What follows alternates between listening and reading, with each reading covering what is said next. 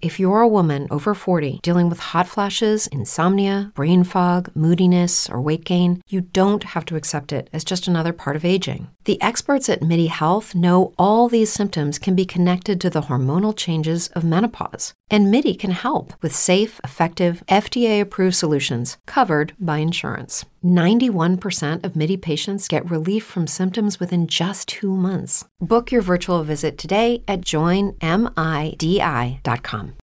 As humans, we're naturally driven by the search for better. But when it comes to hiring, the best way to search for a candidate isn't to search at all. Don't search, match with Indeed. When I was looking to hire someone, it was so slow and overwhelming.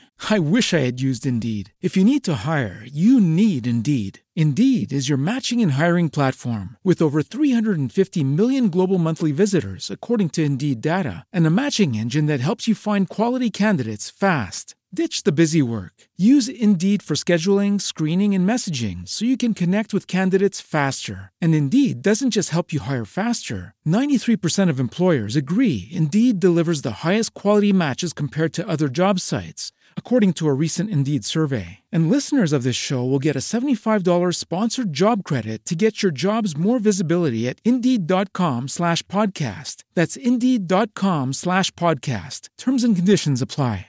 Princess Mary was not in Moscow and out of danger as Prince Andrew supposed.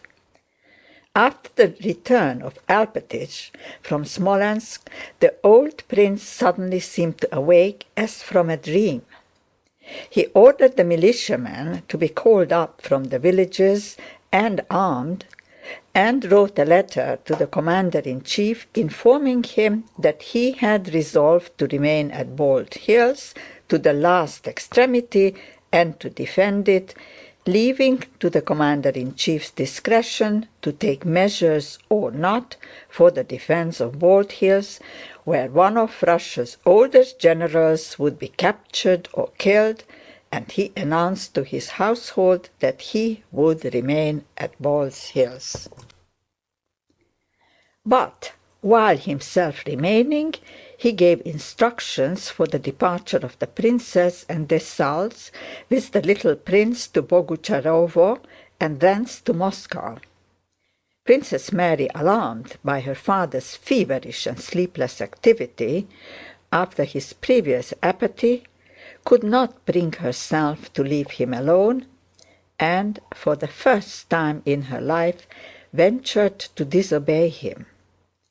She refused to go away, and her father's fury broke over her in a terrible storm. He repeated every injustice he had ever inflicted on her.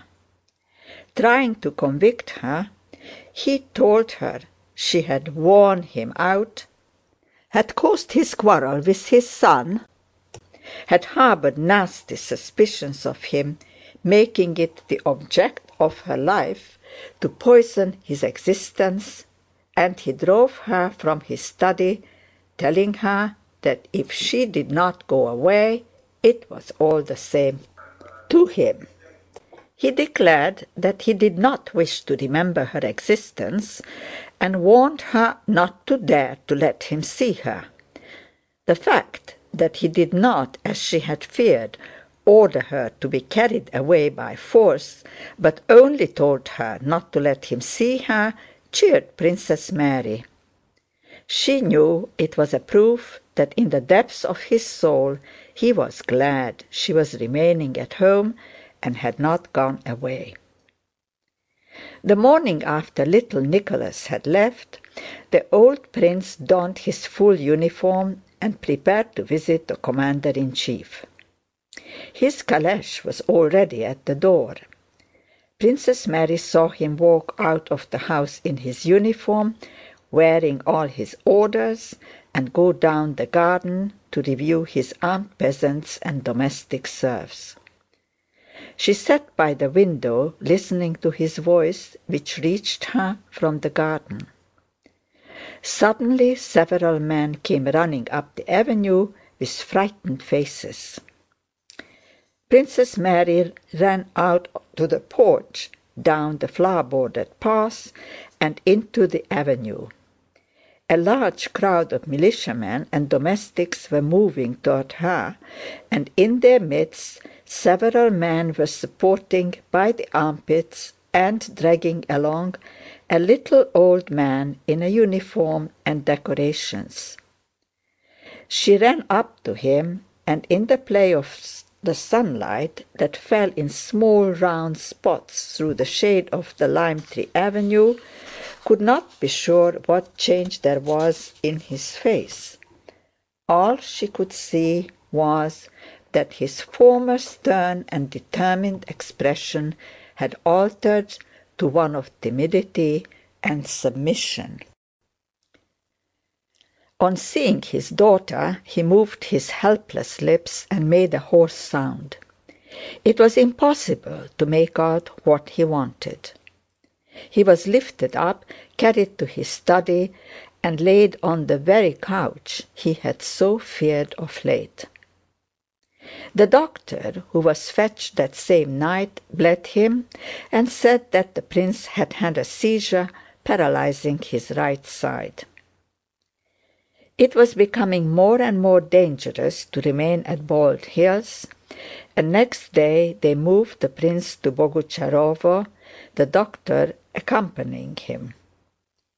By the time they reached Boguchárovo, Dessalles and the little prince had already left for Moscow. For three weeks the old prince lay stricken by paralysis in the new house Prince Andrew had built at Boguchárovo, ever in the same state, getting neither better nor worse. He was unconscious and lay like a distorted corpse. He muttered unceasingly, his eyebrows and lips twitching, and it was impossible to tell whether he understood what was going on around him or not. One thing was certain, that he was suffering and wished to say something, but what it was no one could tell. It might be some caprice of a sick and half crazy man, or it might relate to public affairs or possibly to family concerns. The doctor said this restlessness did not mean anything and was due to physical causes. But Princess Mary thought he wished to tell her something, and the fact that her presence always increased his restlessness confirmed her opinion. He was evidently suffering both physically and mentally. There was no hope of recovery. It was impossible for him to travel. It would not do to let him die on the road. Would it not be better if the end did come, the very end? Princess Mary sometimes thought.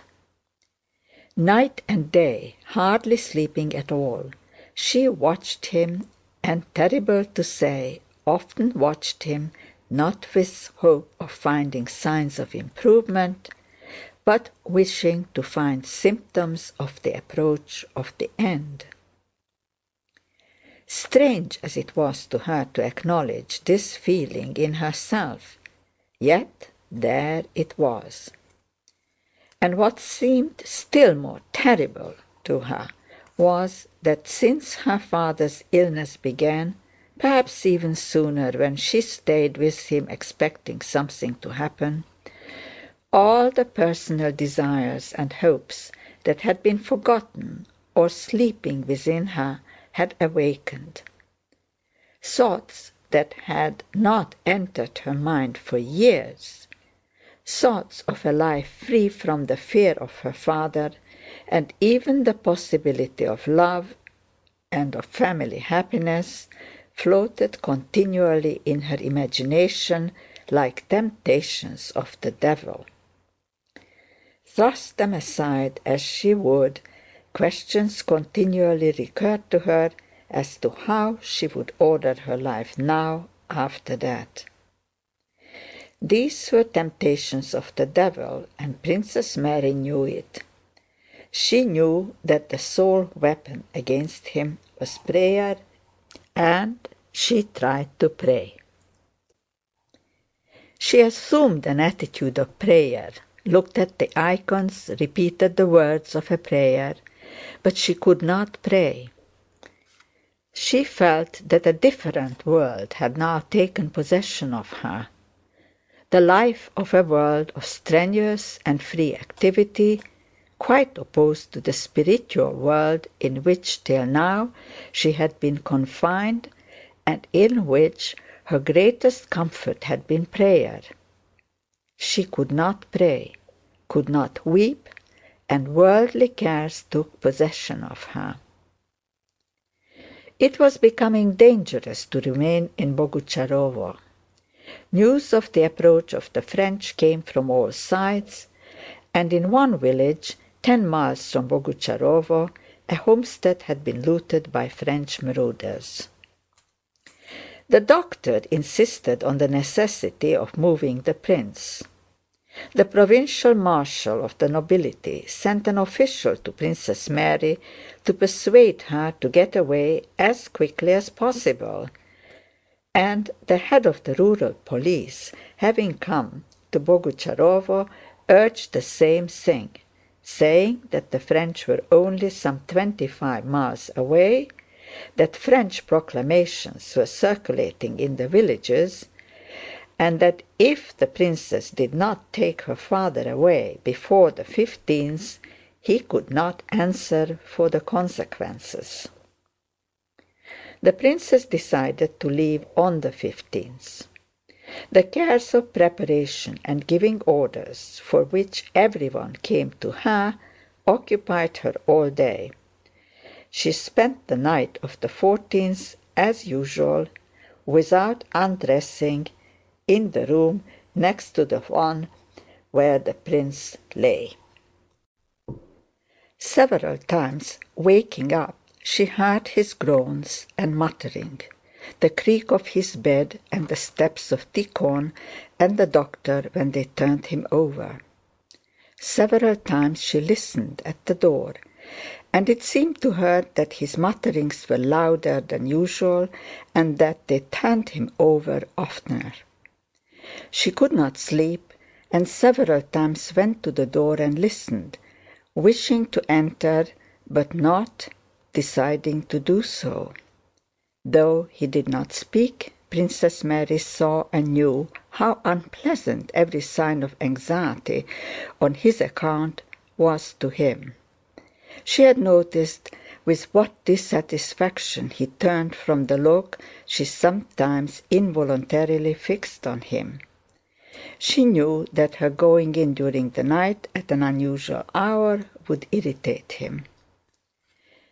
But never had she felt so grieved for him or so much afraid of losing him. She recalled all her life with him, and in every word and act of his found an expression of his love of her. Occasionally amid these memories temptations of the devil would surge into her imagination, thoughts of how things would be after his death, and how her new liberated life would be ordered. But she drove these thoughts away with disgust. Toward morning he became quiet and she fell asleep. She woke late. That sincerity which often comes with waking showed her clearly what chiefly concerned her about her father's illness. On waking she listened to what was going on behind the door, and hearing him groan, said to herself with a sigh that things were still the same. But what could have happened? What did I want? I want his death!" she cried with a feeling of loathing for herself. She washed, dressed, said her prayers, and went out to the porch. In front of it stood carriages without horses and things were being packed into the vehicles. It was a warm gray morning. Princess Mary stopped at the porch, still horrified by her spiritual baseness and trying to arrange her thoughts before going to her father. The doctor came downstairs and went out to her. "He is a little better today," said he. I was looking for you. One can make out something of what he is saying. His head is clearer. Come in, he is asking for you." Princess Mary's heart beat so violently at this news that she grew pale and leaned against the wall to keep from falling. To see him, talk to him, feel his eyes on her, now that her whole soul was overflowing with those dreadful wicked temptations, was a torment of joy and terror. "Come," said the doctor. Princess Mary entered her father's room and went up to his bed. He was lying on his back, propped up high, and his small bony hands with their knotted purple veins were lying on the quilt. His left eye gazed straight before him, his right eye was awry, and his brows and lips motionless. He seemed altogether so thin, small, and pathetic. His face seemed to have shrivelled or melted. His features had grown smaller. Princess Mary went up and kissed his hand. His left hand pressed hers so that she understood that he had long been waiting for her to come. He twitched her hand, and his brows and lips quivered angrily. She looked at him in dismay trying to guess what he wanted of her. When she changed her position so that his left eye could see her face, he calmed down, not taking his eyes off her for some seconds. Then his lips and tongue moved, sounds came, and he began to speak, gazing timidly and imploringly at her, evidently afraid that she might not understand. Straining all her faculties, Princess Mary looked at him. The comic efforts with which he moved his tongue made her drop her eyes, and with difficulty repress the sobs that rose to her throat. He said something, repeating the same words several times. She could not understand them but tried to guess what he was saying and inquiringly repeated the words he uttered. "Mer—ed, he repeated several times.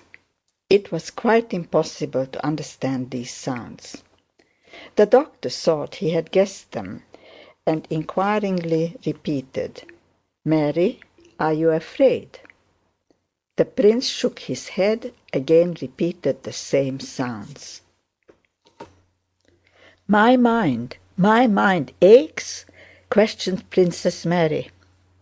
He made a mumbling sound in confirmation of this, took her hand, and began pressing it to different parts of his breast, as if trying to find the right place for it. "Always thoughts about you thoughts. He then uttered much more clearly than he had done before, now that he was sure of being understood. Princess Mary pressed her head against his hand, trying to hide her sobs and tears. He moved his hand over her hair. "I have been calling you all night," he brought out. "If only I had known!" she said through her tears. "I was afraid to come in." He pressed her hand. "Weren't you asleep?" "No, I did not sleep," said Princess Mary, shaking her head. Unconsciously imitating her father, she now tried to express herself as he did, as much as possible by signs and her tongue too seemed to move with difficulty. "Dear one, dearest..." Princess Mary could not quite make out what he had said, but from his look it was clear that he had uttered a tender caressing word such as he had never used to her before. "Why didn't you come in?" And I was wishing for his death, thought Princess Mary. He was silent a while. "Thank you, daughter dear, for all, for all. Forgive. Thank you. Forgive. Thank you." And tears began to flow from his eyes. "Call Andrew," he said suddenly, and a childish, timid expression of doubt showed itself on his face as he spoke. He himself seemed aware that his demand was meaningless. So at least it seemed to Princess Mary. "I have a letter from him," she replied. He glanced at her with timid surprise. "Where is he?" "He is with the army, Father, at Smolénsk." He closed his eyes and remained silent a long time. Then as if in answer to his doubts and to confirm the fact that now he understood and remembered everything, he nodded his head and reopened his eyes. "Yes," he said softly and distinctly, "Russia has perished. They have destroyed her." And he began to sob, and again tears flowed from his eyes. Princess Mary could no longer restrain herself and wept while she gazed at his face. Again he closed his eyes. His sobs ceased, he pointed to his eyes, and Tíkhon, understanding him, wiped away the tears. Then he again opened his eyes and said something none of them could understand for a long time, till at last Tíkhon understood and repeated it. Princess Mary had sought the meaning of his words in the mood in which he had just been speaking. She thought he was speaking of Russia, of Prince Andrew, of herself, of his grandson, or of his own death, and so she could not guess his words. "Put on your white dress, I like it," was what he said. Having understood this, Princess Mary sobbed still louder, and the doctor taking her arm led her out to the veranda, soothing her and trying to persuade her to prepare for her journey.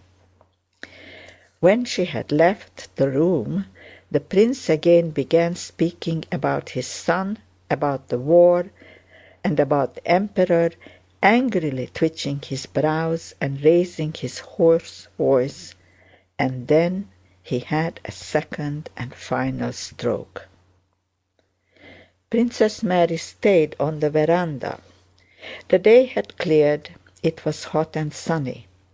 She could understand nothing, think of nothing, and feel nothing, except passionate love for her father love such as she thought she had never felt till that moment. She ran out sobbing into the garden and as far as the pond, along the avenue of young lime trees Prince Andrew had planted. Yes, I, I, I wished for his death. Yes, I wanted it to end quicker. I wished to be at peace. And what will become of me? What use will peace be when he is no longer here? Princess Mary murmured, pacing the garden with hurried steps and pressing her hands to her bosom, which heaved with convulsive sobs. When she had completed the tour of the garden, which brought her again to the house, she saw Mademoiselle Bourienne, who had remained at Boguchárovo, and did not wish to leave it, coming toward her with a stranger.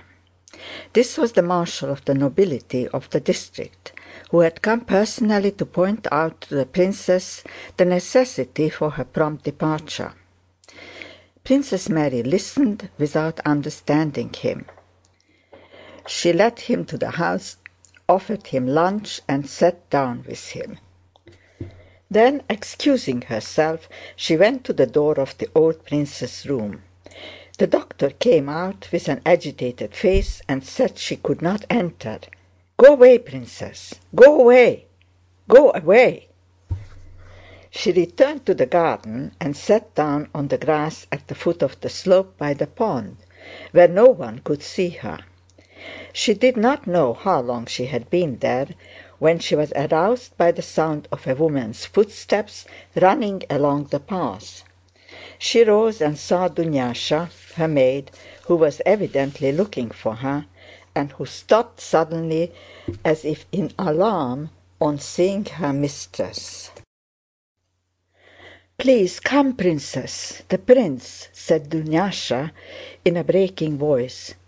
"Immediately, I am coming, I am coming," replied the princess hurriedly, not giving Dunyásha time to finish what she was saying, and trying to avoid seeing the girl, she ran toward the house. "Princess, it is God's will. You must be prepared for everything," said the marshal, meeting her at the house door. "Let me alone. It is not true!" she cried angrily to him. The doctor tried to stop her. She pushed him aside and ran to her father's door. "Why are these people with frightened faces stopping me? I don't want any of them. And what are they doing here?" she thought. She opened the door and the bright daylight in that previously darkened room startled her. In the room were her nurse and other women. They all drew back from the bed, making way for her.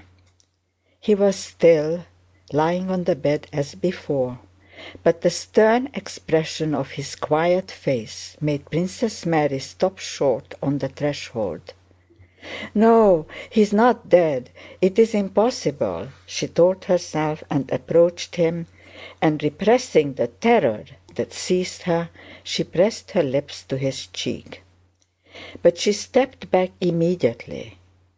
All the force of the tenderness she had been feeling for him vanished instantly, and was replaced by a feeling of horror at what lay there before her.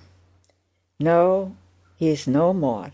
He is not, but here where he was is something unfamiliar and hostile, some dreadful, terrifying, and repellent mystery.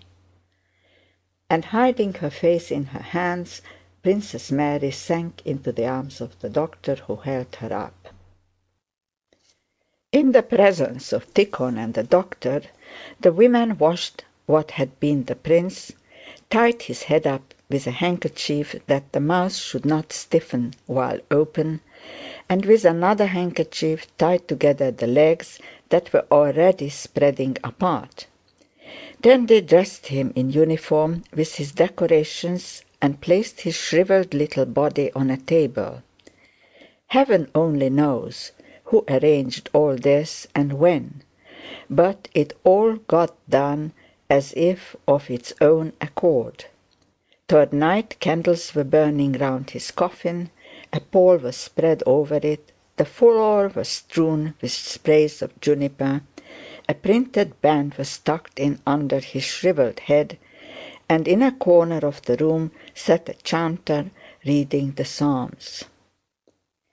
Just as horses shy and snort and gather about a dead horse, so the inmates of the house and strangers crowded into the drawing-room round the coffin.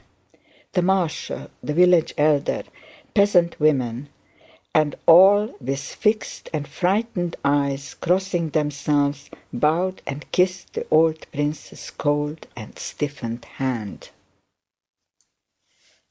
Chapter 8 As humans, we're naturally driven by the search for better. But when it comes to hiring, the best way to search for a candidate isn't to search at all. Don't search, match with Indeed. When I was looking to hire someone, it was so slow and overwhelming. I wish I had used Indeed. If you need to hire, you need Indeed. Indeed is your matching and hiring platform with over 350 million global monthly visitors, according to Indeed data, and a matching engine that helps you find quality candidates fast. Ditch the busy work. Use Indeed for scheduling, screening, and messaging so you can connect with candidates faster. And Indeed doesn't just help you hire faster. 93% of employers agree Indeed delivers the highest quality matches compared to other job sites, according to a recent Indeed survey. And listeners of this show will get a $75 sponsored job credit to get your jobs more visibility at Indeed.com slash podcast. That's Indeed.com slash podcast. Terms and conditions apply.